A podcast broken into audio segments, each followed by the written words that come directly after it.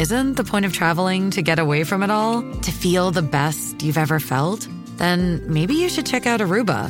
You'll spend your time relaxing on cool, white, sandy beaches and floating in healing blue water. You'll meet locals brimming with gratitude for an island that redefines what a paradise can be. When your trip comes to an end, you won't need another vacation because you just had the vacation. That's the Aruba effect. Plan your trip at aruba.com.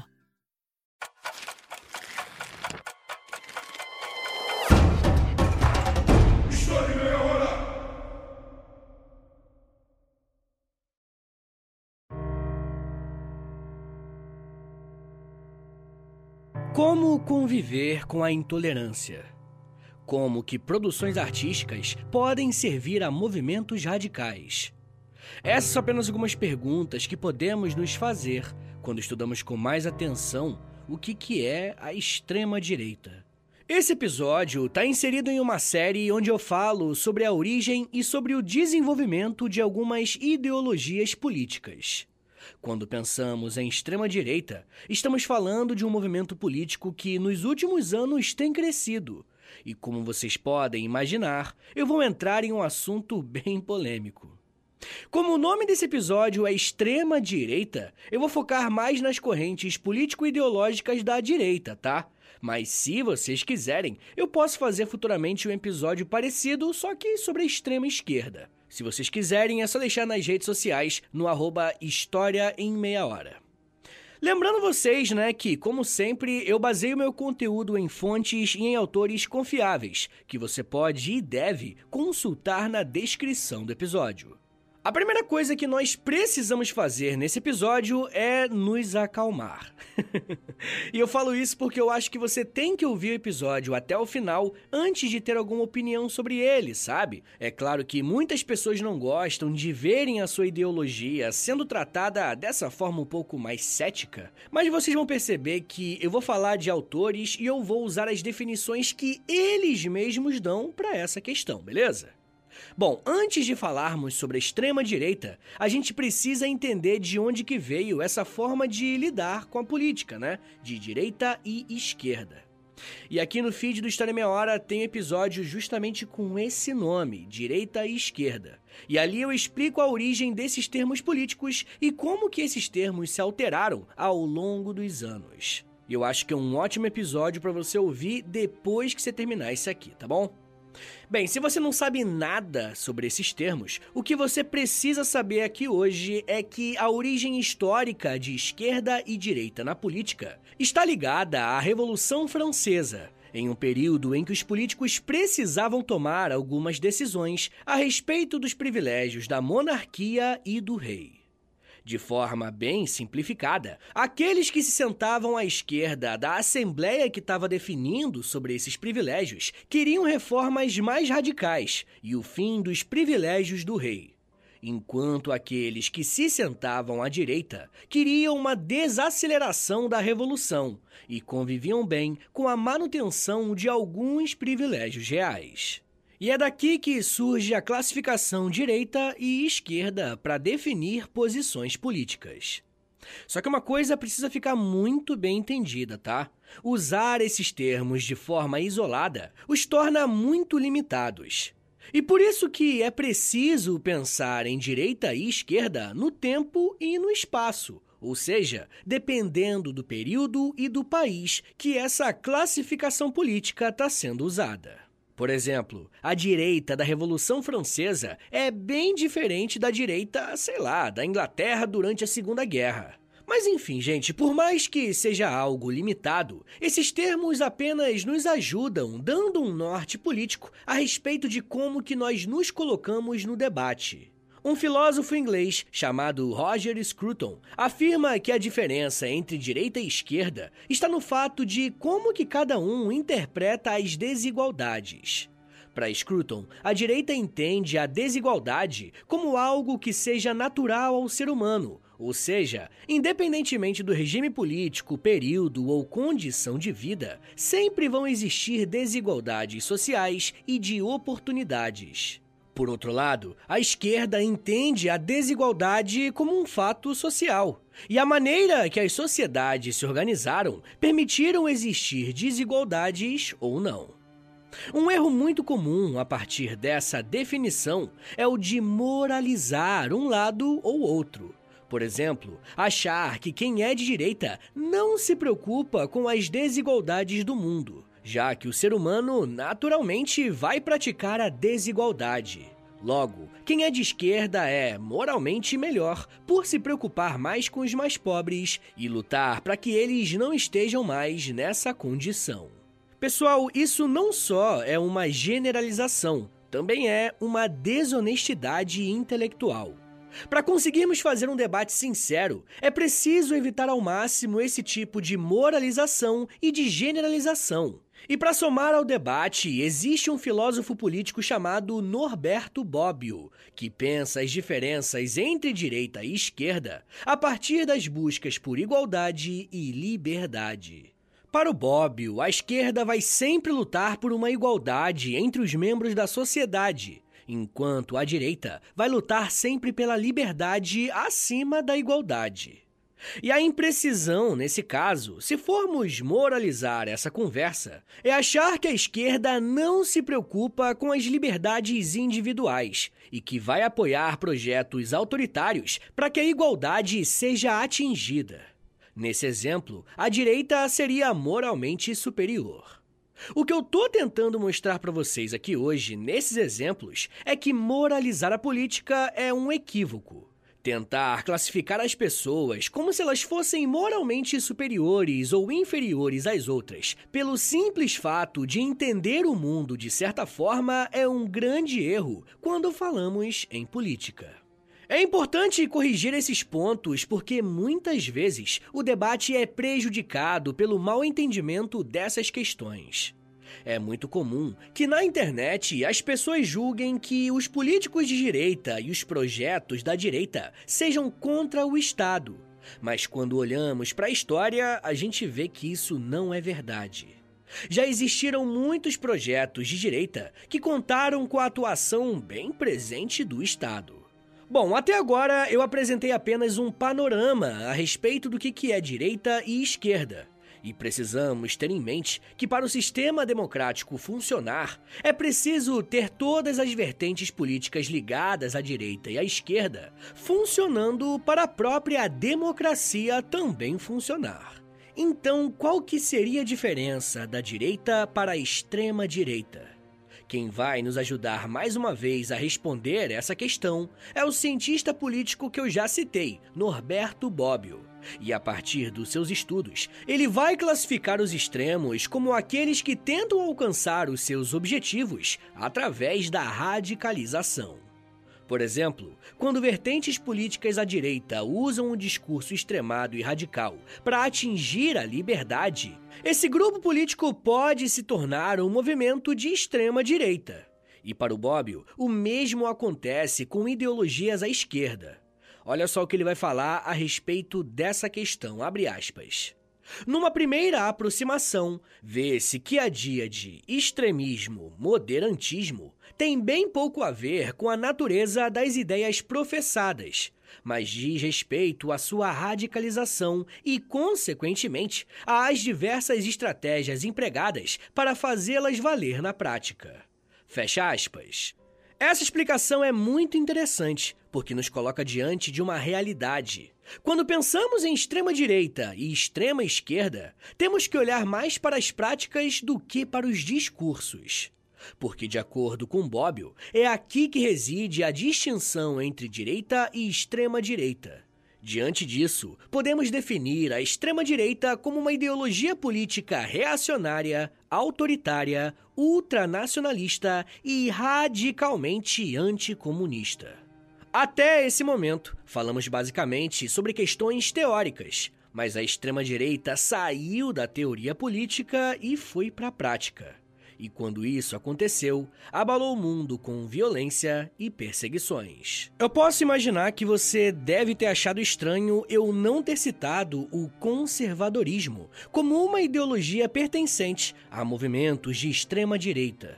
E eu não fiz isso de propósito porque aqui no feed do História em Meia Hora eu já fiz um episódio com esse título, Conservadorismo.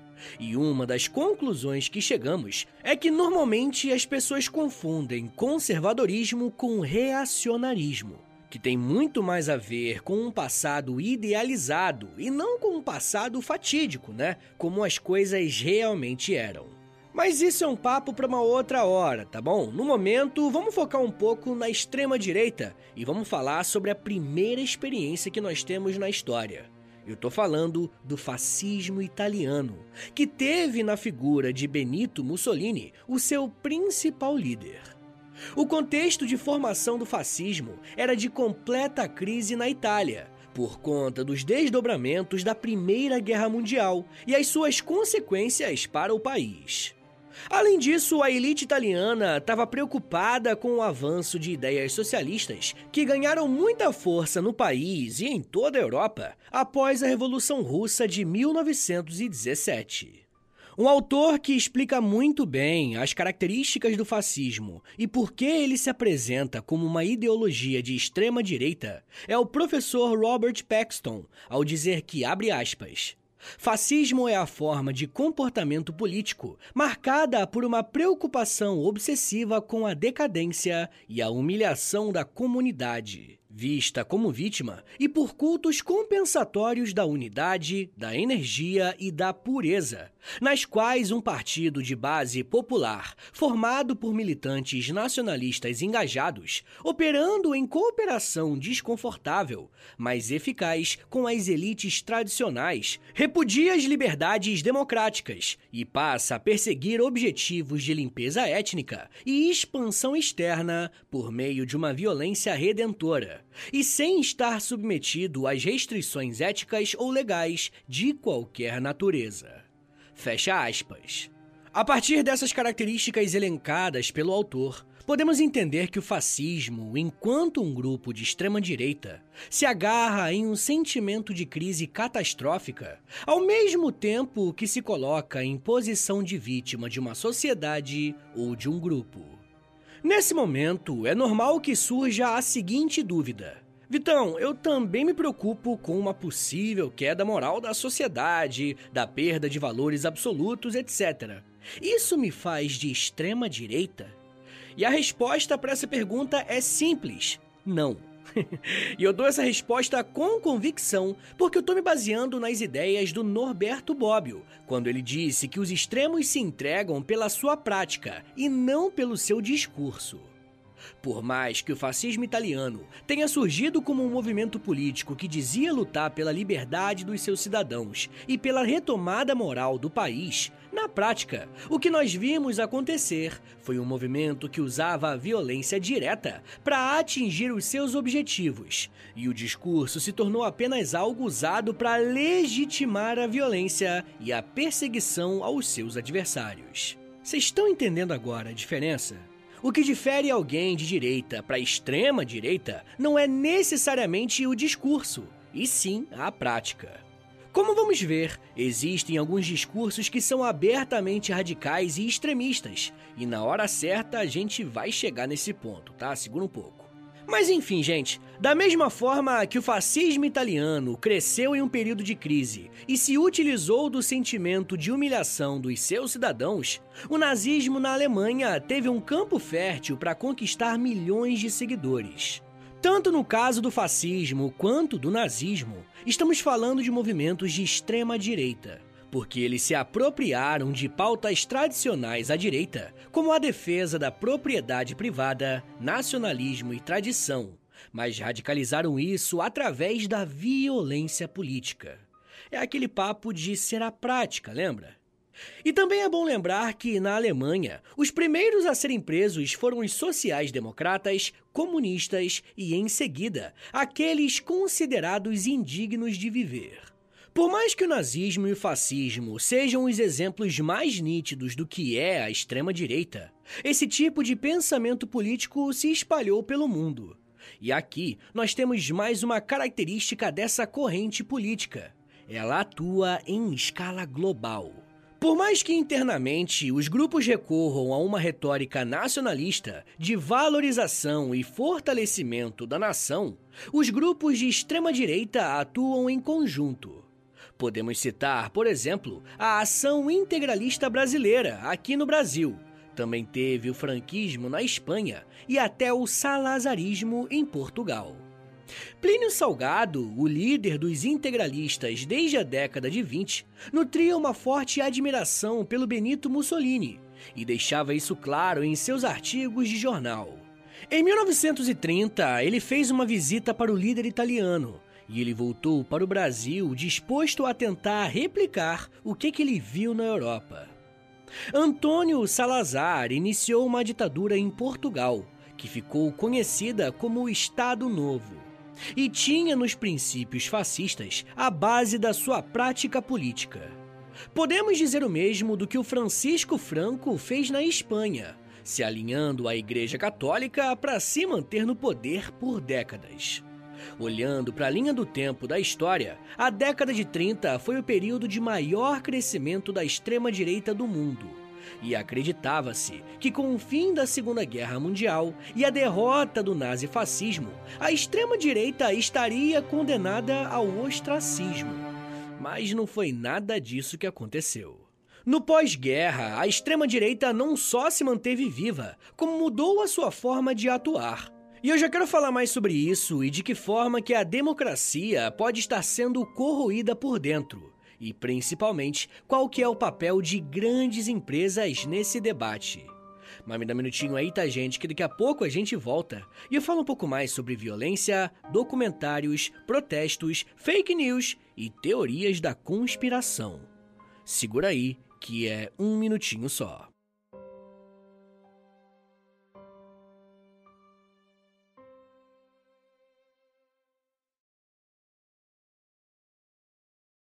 Pessoal, é com muito orgulho, depois de muito tempo de trabalho, que eu quero anunciar aqui para vocês que o primeiro livro do História em Meia Hora já está à venda.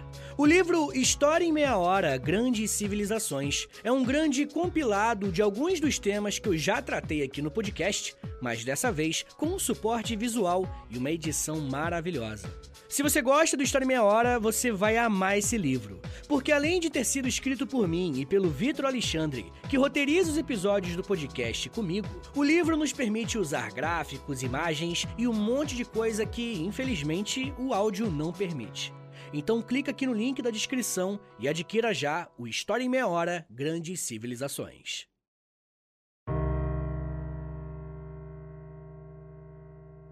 Abre aspas. Eles usam as escolas deles para ensinar as crianças que o seu presidente é um outro Hitler. Eles usam as suas estrelas de cinema e cantores, seus shows de comediantes e de premiação para repetir a sua narrativa sem parar. E depois eles usam o seu ex-presidente para endossar a resistência. Tudo para fazê-los marchar em passeatas, para fazê-los protestar, para fazê-los gritar racismo, sexismo, xenofobia e homofobia. Para quebrar vitrines e incendiar carros, fechar estradas interestaduais e aeroportos. Intimidar e aterrorizar os que obedecem à lei até que a única opção restante seja a política fazer o seu trabalho e por fim a loucura. A única maneira de acabar com isso, a única maneira de salvarmos o nosso país e a nossa liberdade, é lutarmos contra a violência da mentira com os punhos cerrados da verdade. Fecha aspas. As palavras que você acabou de ouvir foram ditas por uma apresentadora chamada Dana Loesch, que é a maior representante de uma organização conhecida como a Associação Nacional de Rifles, lá nos Estados Unidos, que produziu uma série de vídeos promocionais para tentar atrair mais pessoas para dentro da sua organização. Se você prestar atenção, esse discurso tem algumas semelhanças com alguns pontos que já vimos até aqui. Dá para perceber que a Dana Loesch tem uma grande preocupação com o futuro dos Estados Unidos e elenca alguns responsáveis pela forma que o país está sendo gerido. Mas galera, isso a faz ser membro de uma organização de extrema direita? Olha, a princípio não, mas precisamos olhar mesmo é para as suas práticas.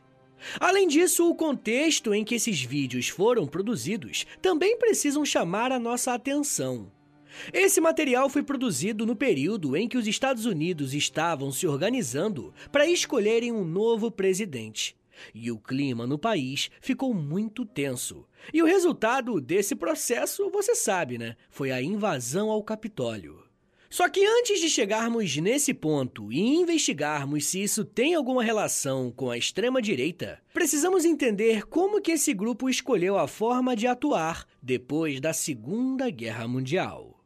O pós-guerra foi marcado pela Guerra Fria e o enfrentamento do bloco capitalista contra o bloco socialista. Por ser um momento em que os ânimos estavam acirrados, podemos ver o crescimento de alguns movimentos que se fizeram presentes no início do século XX, como por exemplo o anticomunismo. Molecada, a associação entre extrema-direita e anticomunismo não é óbvia. E eu digo isso porque ninguém é obrigado a se entender enquanto um comunista ou desejar que aconteça uma revolução socialista no seu país. É bem provável que você que me escuta agora não seja partidário desse movimento político. E é aqui que entra o ponto que eu tô batendo na tecla durante todo o episódio. Como que você pratica essa sua aversão ao anticomunismo? Se for uma divergência no campo das ideias e do debate, tudo bem. Só que a extrema-direita se apoia em pautas anticomunistas porque usa essa característica para justificar qualquer ação contra aqueles classificados como revolucionários. É provável que o exemplo mais conhecido dessa associação sejam as ditaduras militares que aconteceram em toda a América Latina durante as décadas de 50 e 80. Sob um discurso radicalmente contra a ameaça comunista, militares tomaram o poder em países como Brasil, Argentina, Chile, Uruguai e o Peru, para evitar que as suas nações não se tornassem uma nova Cuba, né, como eles diziam. Algumas dessas ditaduras nós até temos alguns episódios aqui no feed, e nós podemos ver o nível de violência envolvida nesse processo. No Chile, pessoas foram arremessadas de helicópteros. Na Argentina, manifestantes foram fuzilados a céu aberto. E no Brasil, mulheres grávidas e crianças foram torturados. Quer ver como que o discurso desses governantes era um e a prática era outra? Se liga nesse trecho do Ato Institucional número 1, publicado no dia 9 de abril de 1964, abre aspas. O ato institucional, que é hoje editado pelos comandantes em chefe do Exército, da Marinha e da Aeronáutica, em nome da Revolução que se tornou vitoriosa, com o apoio da nação na sua quase totalidade, se destina a assegurar ao novo governo a ser instituído os meios indispensáveis à obra de reconstrução econômica, financeira, política e moral do Brasil de maneira a poder enfrentar de modo direto e imediato os graves e urgentes problemas de que depende a restauração da ordem interna e do prestígio internacional da nossa pátria. Fecha aspas. Esse documento oficial acende alguns alertas que nós já vimos aqui antes, Primeiro, temos o indicativo de um cenário catastrófico na questão política e moral, ao mesmo tempo que os militares se colocam como parte da solução do problema. Em seguida, temos a ideia de reconstrução e de que existe o apoio da quase totalidade da população, quando nós sabemos que isso não é bem verdade. Nesse sentido, podemos classificar essas ditaduras da América Latina por serem governos abertamente anticomunistas e que usaram todos os aparatos legais e ilegais para reprimir, matar e perseguir os seus opositores como ditaduras de extrema direita. Além disso, praticamente todos os casos se sustentaram em ideias de tradição e manutenção de uma ordem supostamente existente antes da influência de grupos revolucionários de esquerda. Se quisermos sair da América, podemos analisar a forma que grupos de extrema-direita passaram a atuar na Europa, ainda no século XX. E é interessante que a motivação dos grupos de extrema-direita europeus seja um pouco diferente dos grupos americanos, ou seja, o argumento nem é tanto o combate ao comunismo, e sim o suposto estrago que os imigrantes fizeram em seus países. A partir do crescimento das imigrações para países europeus, principalmente a partir da década de 70, veremos o aumento de grupos de extrema direita. Se liga nessa análise do professor Paulo Fagundes Vicentini, abre aspas. A ideia de invasão dos bárbaros vai se arraigando no espírito dos europeus. Dessa forma, a Europa aparece como o velho Império Romano em declínio, e os bárbaros, aqueles de pele morena, que vão invadir e conspurcar os modos de vida que os ocidentais tinham. Fecha aspas.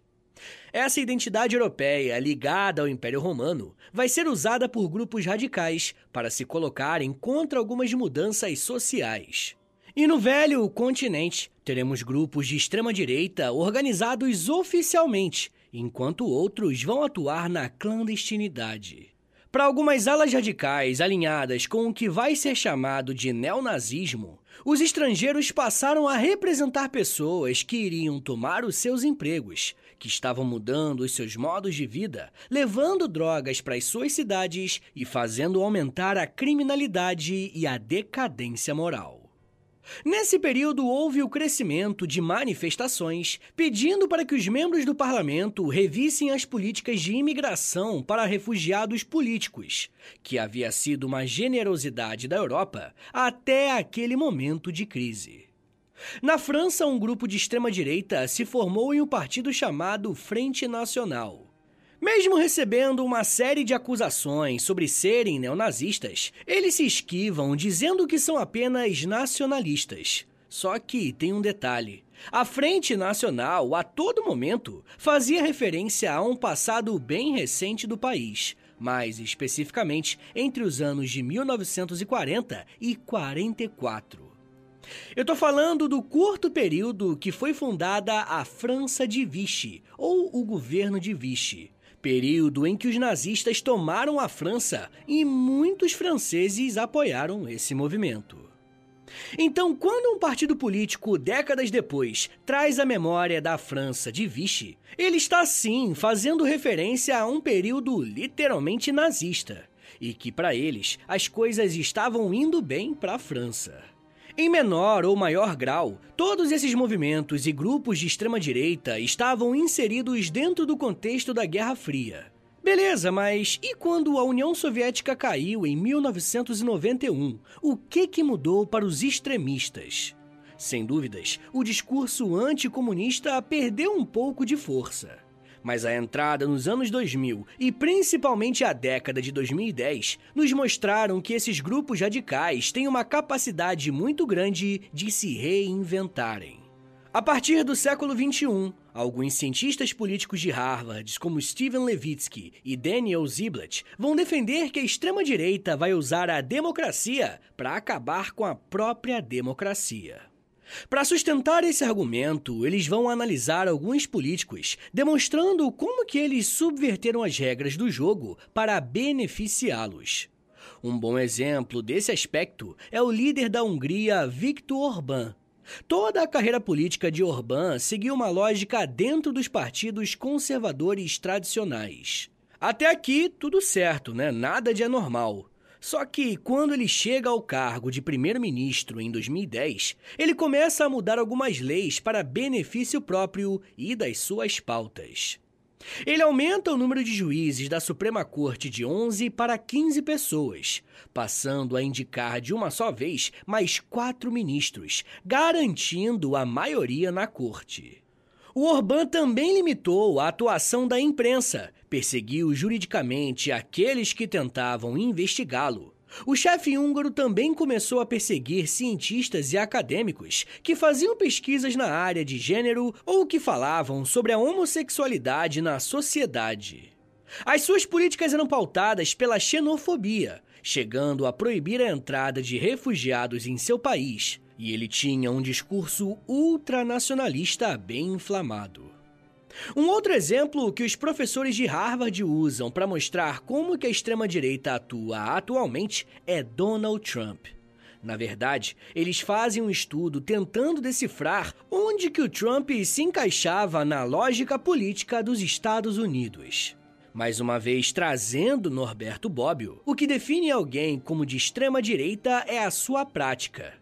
E na disputa eleitoral para ter um segundo mandato, Trump se mostrou bastante radical e inflamado. Para entendermos esse ponto, precisamos olhar para a influência que as redes sociais tiveram nesse processo. Uma vez que parte da atuação do Trump foi pautada por teorias da conspiração e o uso de meia-verdades e fake news para se promover.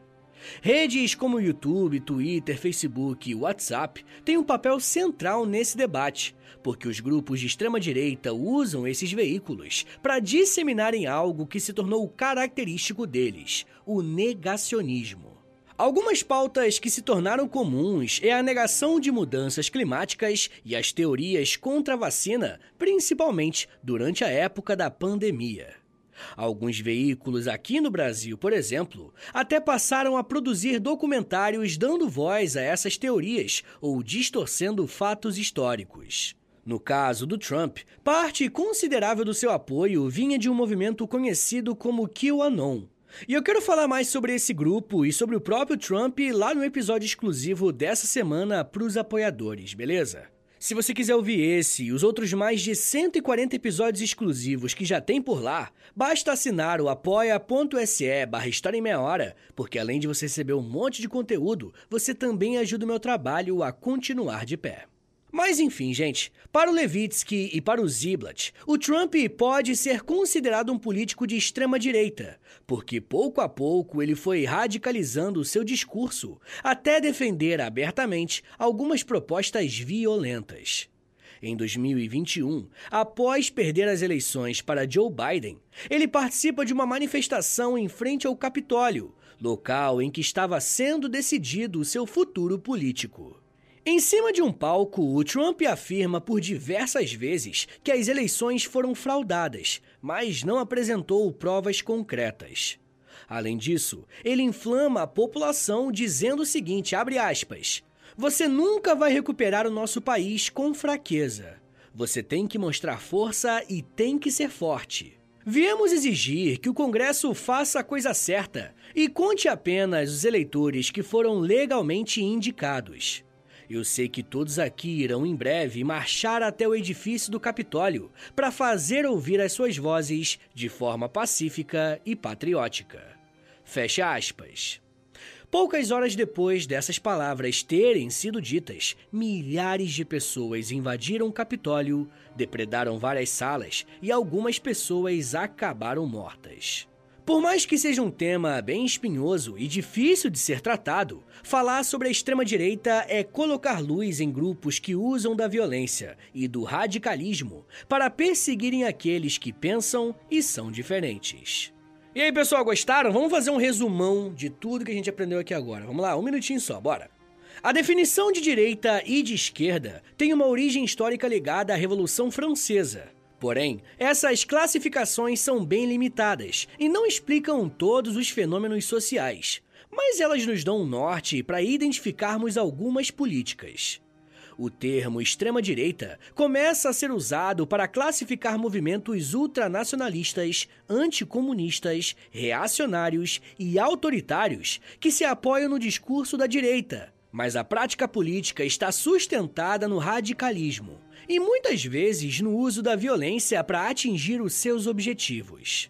Historicamente, os fenômenos de extrema-direita mais conhecidos são o fascismo italiano e o nazismo alemão. E esses grupos políticos conseguiram exportar as suas ideologias para o Brasil, Espanha e Itália, fazendo da extrema-direita um movimento internacional. Após a Segunda Guerra, esses grupos extremistas precisaram mudar a sua estratégia de atuação e, por isso, movimentos autoritários se basearam no anticomunismo para sustentar ditaduras militares na América Latina. Enquanto na Europa, a oposição contra imigrantes se tornou o pilar central do extremismo de direita. No século XXI, especialistas concordam que movimentos de extrema-direita se valem da democracia para enfraquecer a própria democracia, usando fake news, negacionismo científico, principalmente climático e histórico, e mobilizam milhares de pessoas para combaterem adversários políticos. Por mais que falar sobre extrema-direita é fazer uma análise internacional, é muito importante compreendermos cada grupo dentro do seu contexto, e os exemplos do salazarismo em Portugal e do franquismo na Espanha podem nos mostrar mais uma das várias facetas que a extrema-direita pode apresentar. Mas isso já é um papo para uma outra meia hora.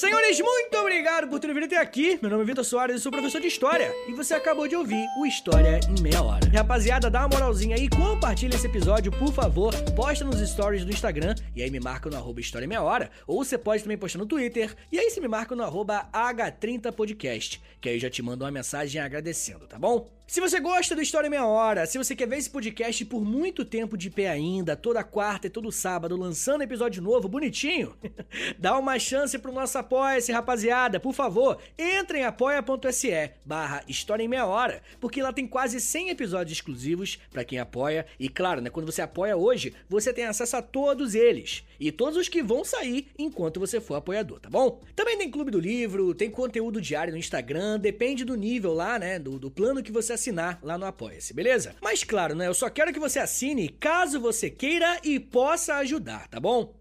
Rapaziada, o História Meia Hora também tem a parceria com a Loja, tá bom? L-O-L-J-A, Loja. Entra no site deles, é loja.com.br, digita História Meia Hora, que você vai ser transportado aí tecnologicamente pra nossa lojinha, tá? Tem camiseta, moletom, tem vários produtos bem legais, tudo original do História Meia Hora, tá bom? E óbvio, né? Quando você compra uma roupa dessa, você fica gatão, gatona e ainda ajuda o meu trabalho. Mas rapaziada, se você quiser mandar um e-mail para mim, quer falar comigo para alguma coisa, anota aí meu e-mail e o meu Pix. Qualquer valor é mais do que bem-vindo, agradeço demais. É historiaemmeiahora@gmail.com. Uma coisa que eu vou te pedir agora, isso aqui não custa nada, tá bom? É de grátis, pô, é só um minutinho da tua vida aí, não custa nada. Eu te dou tantos minutos, tantas, tantas meia horas aí de, de estudo, pô, pelo amor de Deus. Dá uma moralzinha aí, clica no, no perfil do Spotify, aí do História em Meia Hora, clica em cinco estrelinhas para você avaliar o nosso podcast em cinco estrelinhas, depois você clica em seguir e por último você clica no sininho, que o sininho vai enviar uma notificação pro seu celular quando tiver episódio novo. Eu também quero te convidar a conhecer o meu outro podcast, é o História pros Brother, que eu faço com Alexandre Níquel. Também é de história, mas é mais de humor, hein? Pelo amor de Deus. é uma pegada um pouco diferente daqui, tá bom?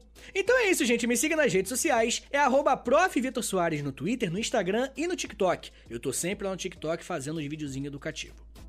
Tá bom, gente? Então é isso. Muito obrigado, um beijo, até semana que vem! E valeu!